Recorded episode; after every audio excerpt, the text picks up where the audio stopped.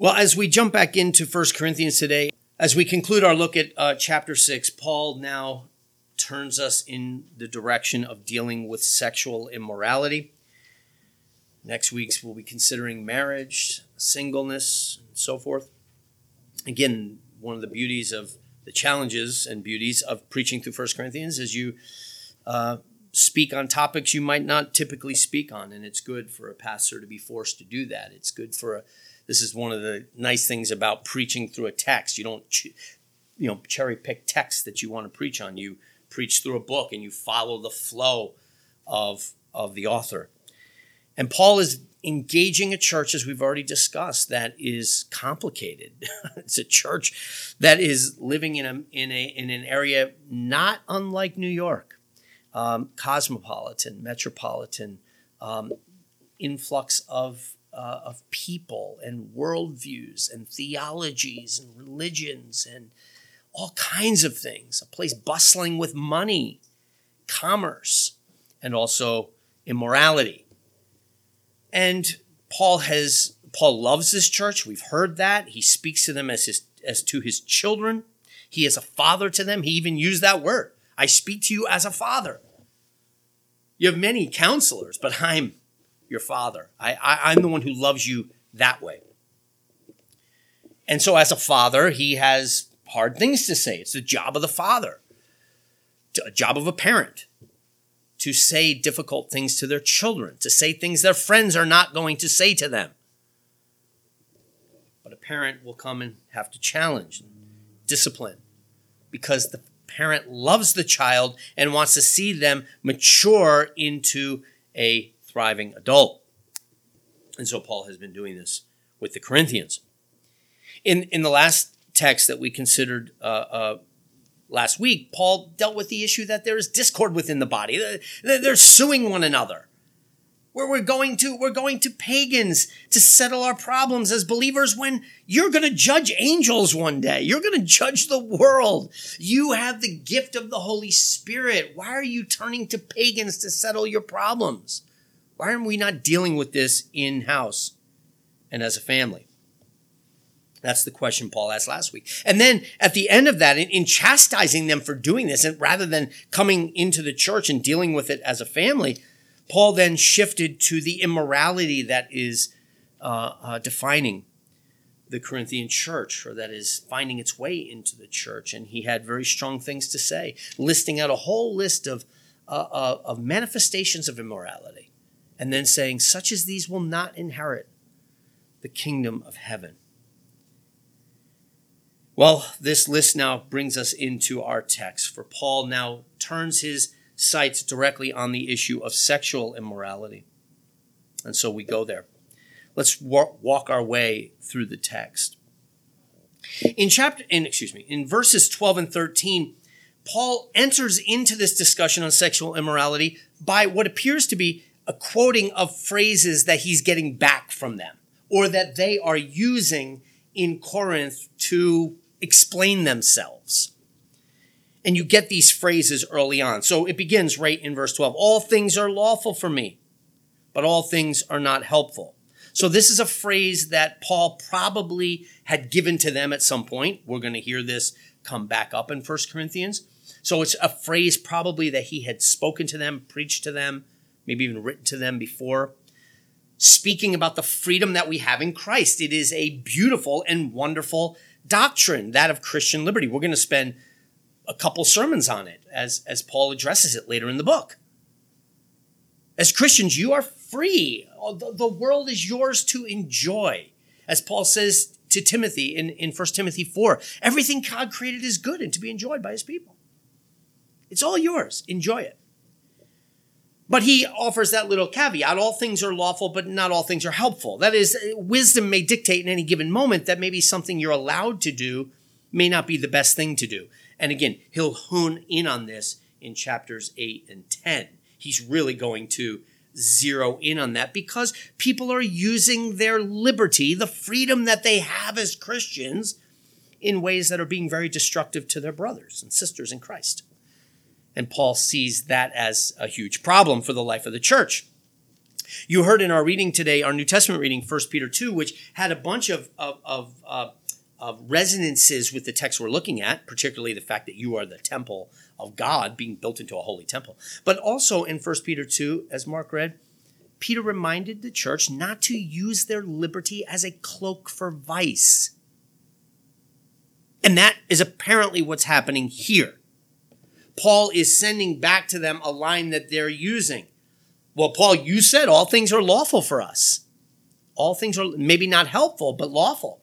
Right? So the way we're acting and the way we're behaving, especially sexually in the promiscuity of Corinth, if you said all things are legal, then all things are legal for us as Christians. We don't have anything to worry about. Our, our, our justification is, is satisfied. We're, we're pure in Christ. And so therefore it doesn't matter how we live sexually. So that's where that phrase is coming from. And Paul, I believe, here is reiterating it back to them. Basically, I hear you saying, my words back to me, all things are lawful for me, but not all things are helpful. And then Paul responds, all things are lawful for me, but I, Paul now, will not be brought under the power of any. So you, you, you sense the, the subtlety in the verse. There's that Paul is engaging with them on something they're saying, and he's saying, You're right. I did say that, and it's true. All things are lawful for me. However, I am not going to be caught up. I am not going to be a slave to my passions. I am not going to be brought into submission to anything. And this gets us right at the outset in the introduction of this question to the very phrase I used when thinking about our word of exhortation today. Whose are you? Whose are you? Who, what, your life? Whose is it? Your body? Whose is it? Paul will introduce himself in many letters. You know, Paul, a bondservant of Jesus Christ. Paul, a servant of the Lord Jesus Christ, called by him to be an apostle of him. Right? So Paul views his life in service to the king. And therefore, even his liberty, whatever liberty he has and privilege of being a child of the king and a servant of the king, he is going to use it all for the glory of God. And he is not going to be brought under submission to any of it. I'm not going to be brought under the power of any. So what Paul does in, in verse 12 is there's a quick jab back, a shot fired back to them as they're using this as a justification for their actions. All things are lawful, Paul. Yes, but I will not be brought into submission to any of them remember, and we used uh, this passage, uh, I think even last week in, in Philippians chapter 4, when Paul, dis- Philippians chapter 3, when Paul uses different phrases to describe the enemies of the cross of Christ, when he says, you know, they are enemies of the cross of Christ, their end is destruction, their, their minds are set on earthly things. And he, then he, th- he throws in this phrase in that list, and their gods are their bellies. Their gods are their bellies. And there is a there is a a helpful little demarcation of those whose end is destruction. Their gods are their bellies. That is, what they're governed by are their bodily passions. In satisfying those. And here the Corinthians are in jeopardy of this sexually.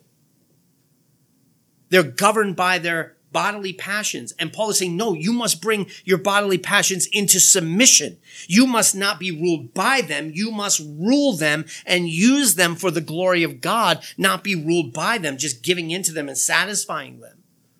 Those who do that, their end is destruction. So the first phrase that Paul enters in, all things are lawful for me, but not all things are helpful. Okay, fine. All things are lawful for me, but I will not be brought under the power of any.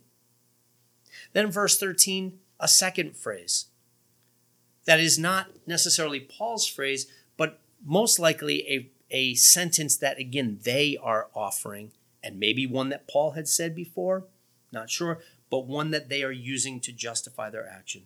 Foods for the stomach, and the stomach for foods but God will destroy both it and them.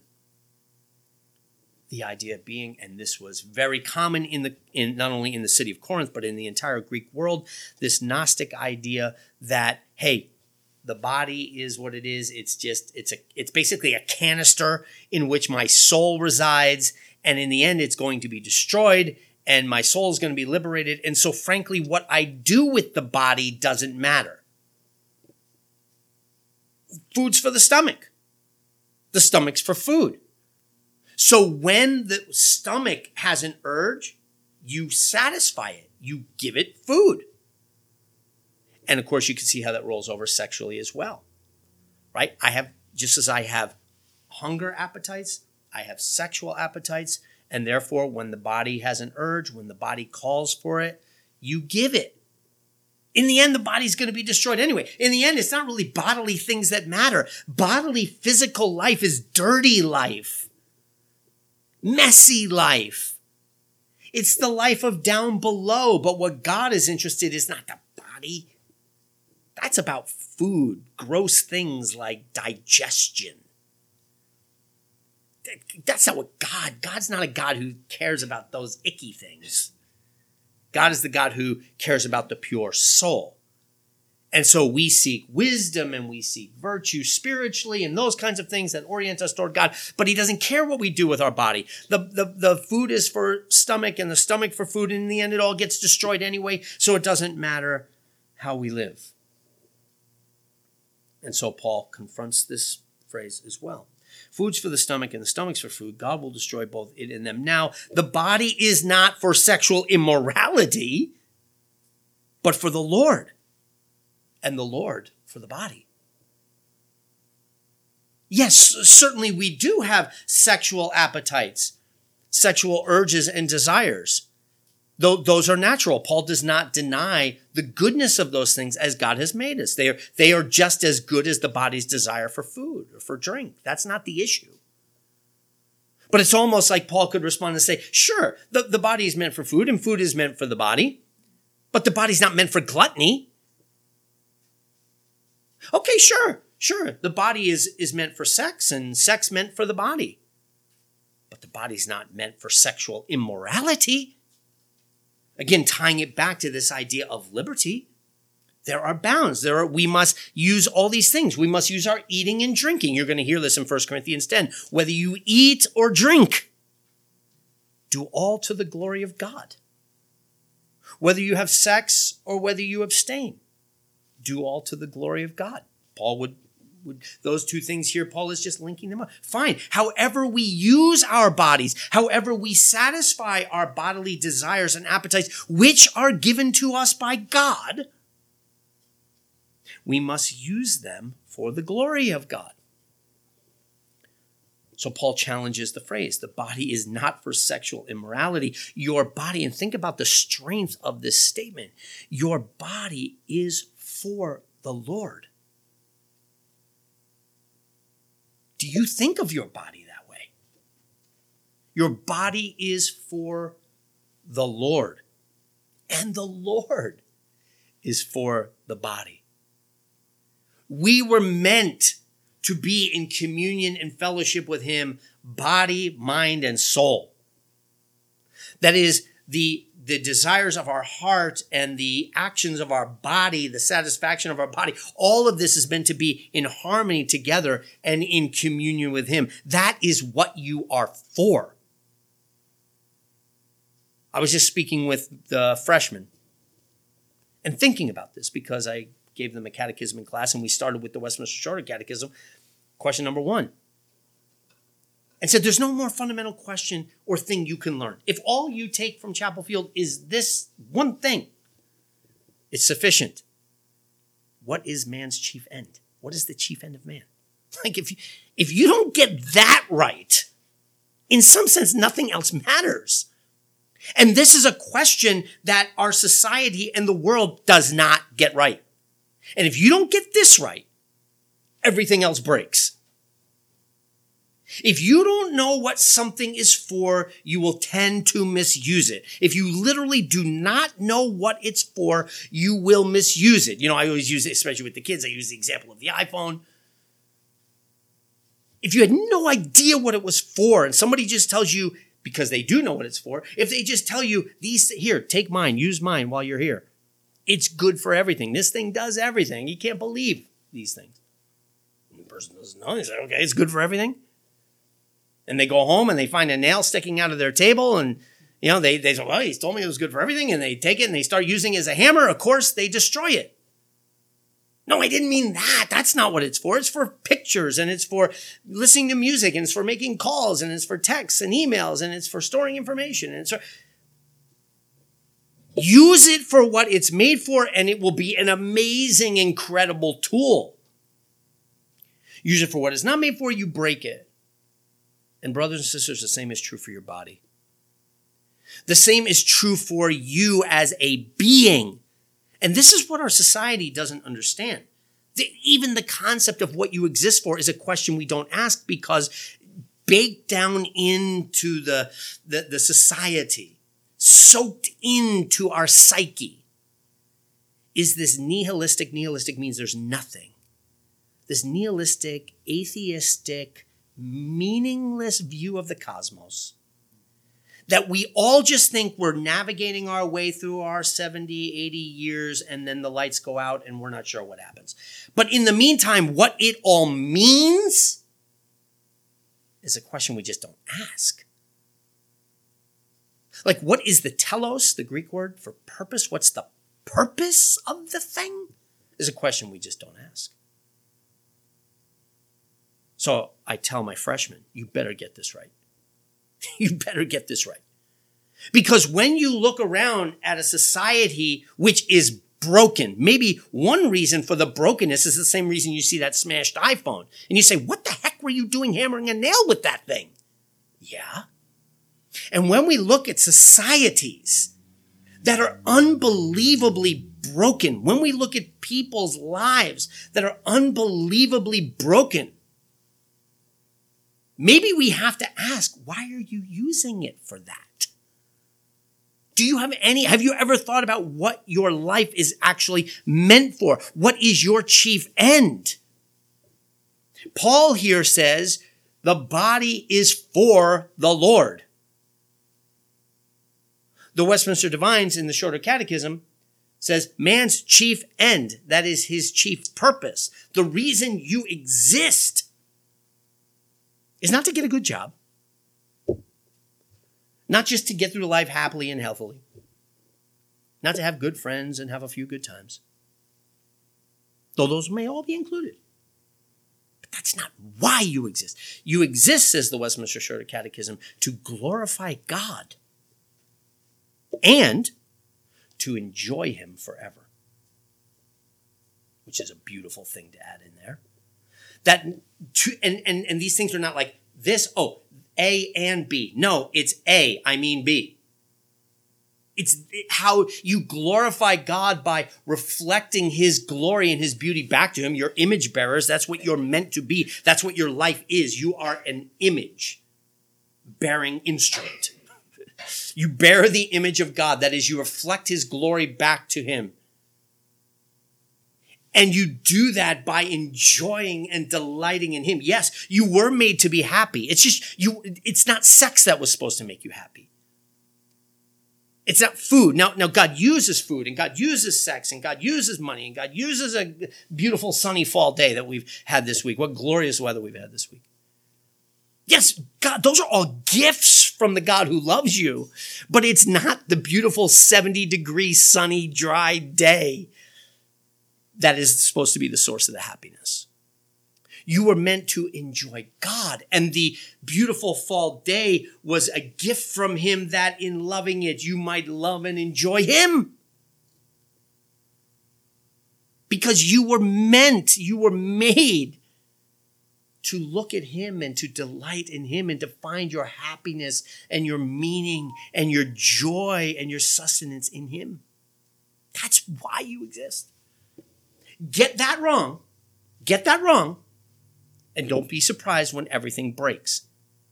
And as much as you and I are broken, and let's not act like we're not broken, in as much as you and I are broken, it's because we fail to do that.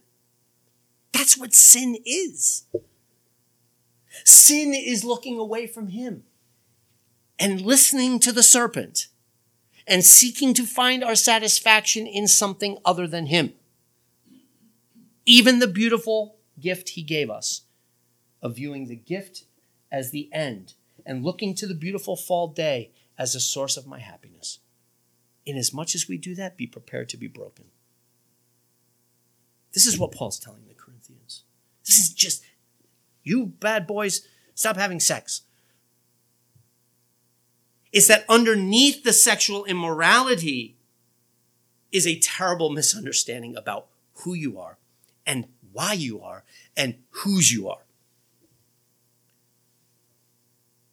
The body is not for sexual immorality, but for the Lord, and the Lord is for the body. And God both raised up the Lord and will raise us up by his power. You're saying, Corinthians, oh, the food's for the stomach, the stomach's for food, God's going to destroy them all anyway. Yeah, well, he raised up the body of Jesus, and he will raise up your body. God loves your body. Your body is a gift from him, and he will raise it up. He will not destroy it. He will raise it up and renew it and glorify it. Therefore, be on guard as to how you use this gift from Him. So Paul turns that statement on its head. Now, in verses 15 and following, we get a series of do you not know questions. And this harkens back to the rest of the book, but certainly to the earlier part of this chapter, because in the earlier part of this chapter, he gave us three of these. Do you not know? Do you not know? These are these shaming questions Like, guys, you know better than this. You ought to know this.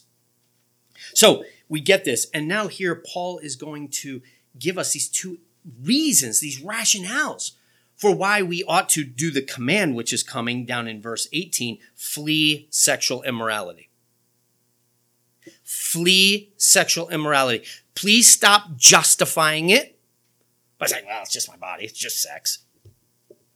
After all, food's for this. I have urges. What am I supposed to do? Or by saying, hey, everything's lawful for me. You know, I'm, I'm, I'm free in Christ. So once we cast those out, hear the command. The command, the exhortation of this text comes in verse 18, and it is stark. Flee sexual immorality. And then we get on the top side of that and the bottom side of that these two images for why we ought to flee sexual immorality. So let's start up in verse 15.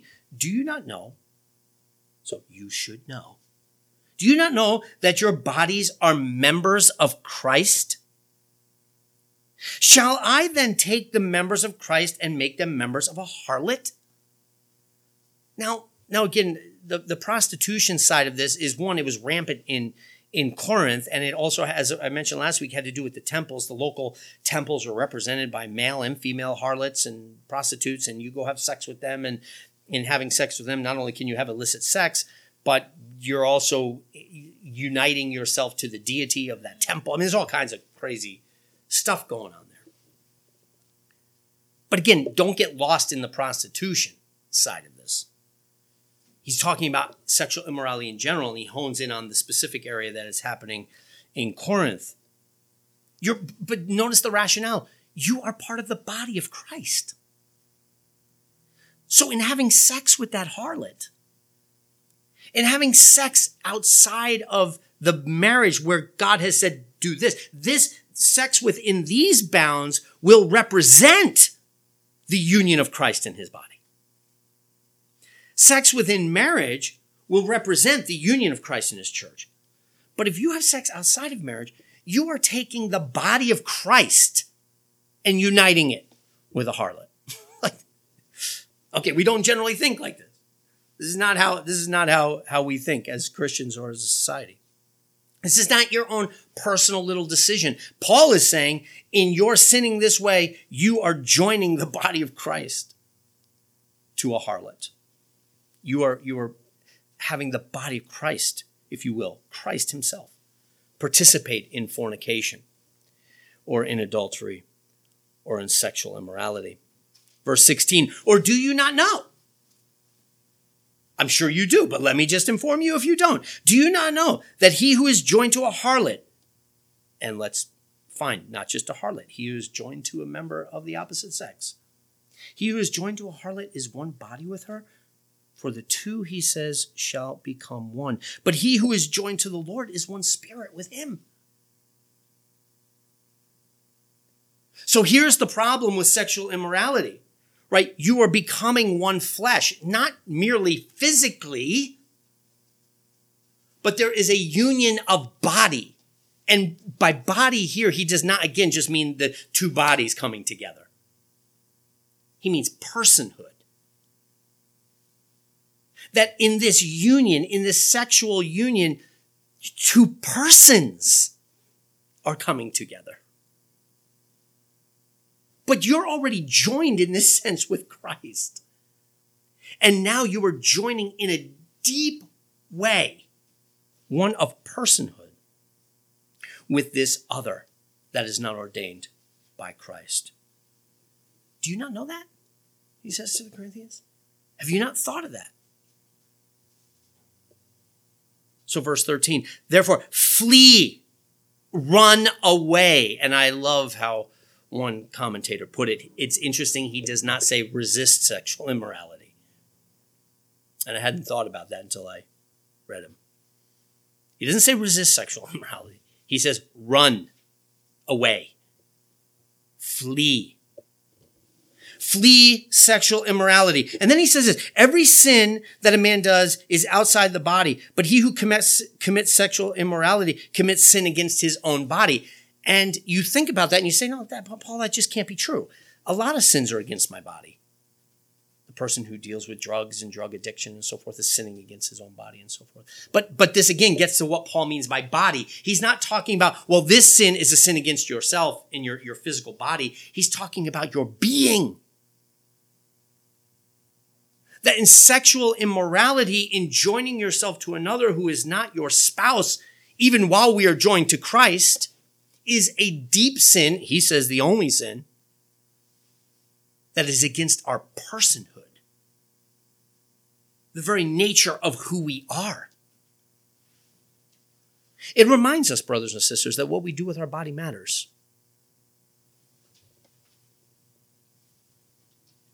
Now he turns the image from body to temple. And these are not unrelated terms. When, we think of the church, we think of the church as the body of Christ, and as we read in, in uh, 1 Peter 2, the temple of God. And Paul is talking us about us being the body of Christ here. This is why you, you're, you must be sexually pure because your sex is to be within the bounds of marriage where you have this union of personhood, this commitment of one's life to one another in a way that models the relationship of Christ to his church. That kind of deep personal union, which is one of utter commitment. Jesus Christ gives himself up for the sake of his bride. He does not have a casual relationship with his bride, but he gives his life up for her. Sex is to be within a relationship like that. Because a sexual union, just like a marital union, is to be a living parable. It's to be an embodied sermon, a picture, an image bearing glory back to the source of the image, namely Christ and his love for his church. When it's, when it's within those bounds, it is a glorious thing. We don't make the mistake as Christians of viewing sex as a bad thing or a dirty thing or a thing we don't talk about. Sex is ordained by God in such a way that we participate with Him in the glory of creation. After all, He could have filled the earth with human beings any way He wanted to. He created man from the dust. Why couldn't He create every man from the dust? Why couldn't just every now and then a man and wife get a crop of children? They walk out and here's another child coming up from the dust. And you say, honey, we're expecting. And you know, in nine months, the child pops out of the ground. Like he could have done it that way. Instead, he said, no, man and woman have sex. That is the way I am going to populate the earth. In this deep, interpersonal self giving. In that way, you will participate, image bearers, with me You will, you will model and image me as the great creator who gave of himself for the sake of the world. And it will also model in this deep relationship of commitment one with another. It will be a glorious picture of the relationship of my son with his bride. Hence, the image of a body, the two being one flesh. Now to the image of the temple in verse 19. Or do you not know? do you not know that your body is the temple of the Holy Spirit who is in you, whom you have from God, and you are not your own? Again, do we think of our bodies this way? Do we think of our bodies as temples? The temple in which the Holy Spirit dwells.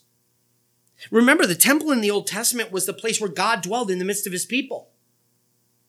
If you lived in Israel at the time of, of Solomon and you would have asked, Where is God? you would have pointed over there to that building. That's where God dwelled in a very unique and specific way. Well, what is Jesus, what is Paul saying about this now? Were you to ask, Where does God dwell? The world should be able to point say, Right there.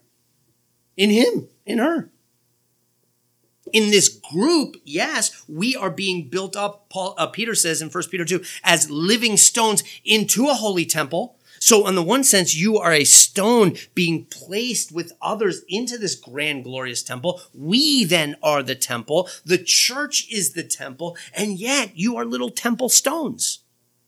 Each stone in this temple is a temple, it turns out. Each stone has the Holy Spirit and is being joined together with other stones to be formed into this grand cathedral in which the Holy Spirit dwells. That is the work of Christ through his history. He will build his church and the gates of hell will not prevail against it. That is the grand work of Christ. And in the meantime, you are the temple. Again, metaphors beautiful pictures like this help shape how we govern our lives. Why should we live holy lives? Because you're a temple. Not just because you're called to be a good boy or a good girl. You're to be pure because you're a temple unto the Lord. You are where God dwells in the world. Do you not know that your body is a temple of the Holy Spirit who is in you? Whom you have from God and you are not your own. Don't you know that? You should know that. You should know your chief end.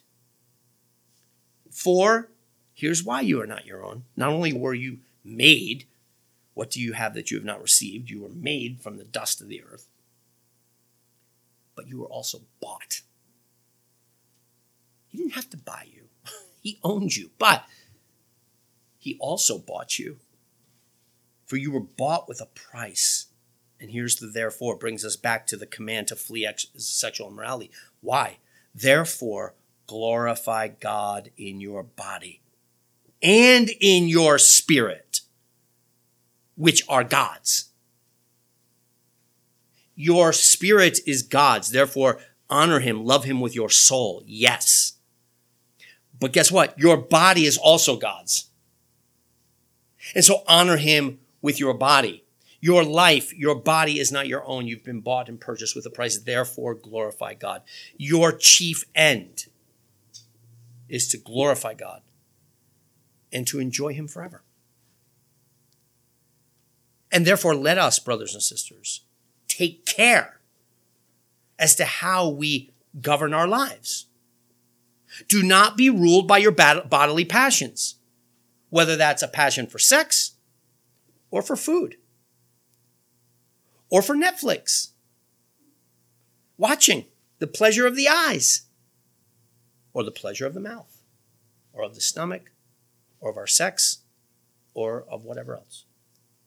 These are all good things. God gave us eyes. God gave us sexual instinct.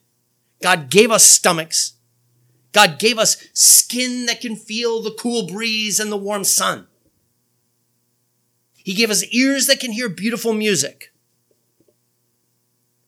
But beware, because they can all be turned into idols.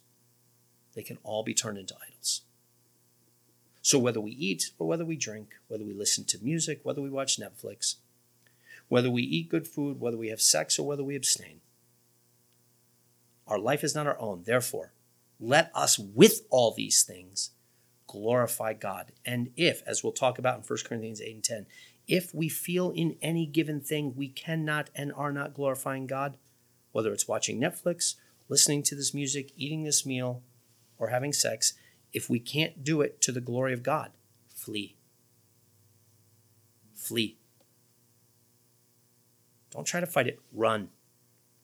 Run from it, for it will seek to get its claws into you and drag you down and rip your eyes away from God, your Creator, and your Redeemer. Let's pray.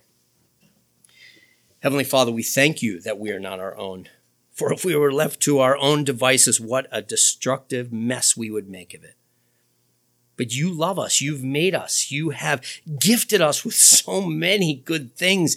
In fact, every spiritual blessing in the heavenly places is ours in Christ. We are co heirs with Him. Everything is ours. Everything is lawful for us in Him. Oh, Father, help us then to glorify you with this great privilege. Guard us from subjecting ourselves to the urges and passions of the flesh. But help us to know that we are one with you, that we are the temple of your spirit, that our body is your body, for we are one flesh with you. That we might live lives consistently with that truth, and that we might glorify you in body and in spirit. We confess our weakness in this and we look to you for help and for strength. And we're happy that you so joyfully give it to us. And we thank you for that in Christ's name.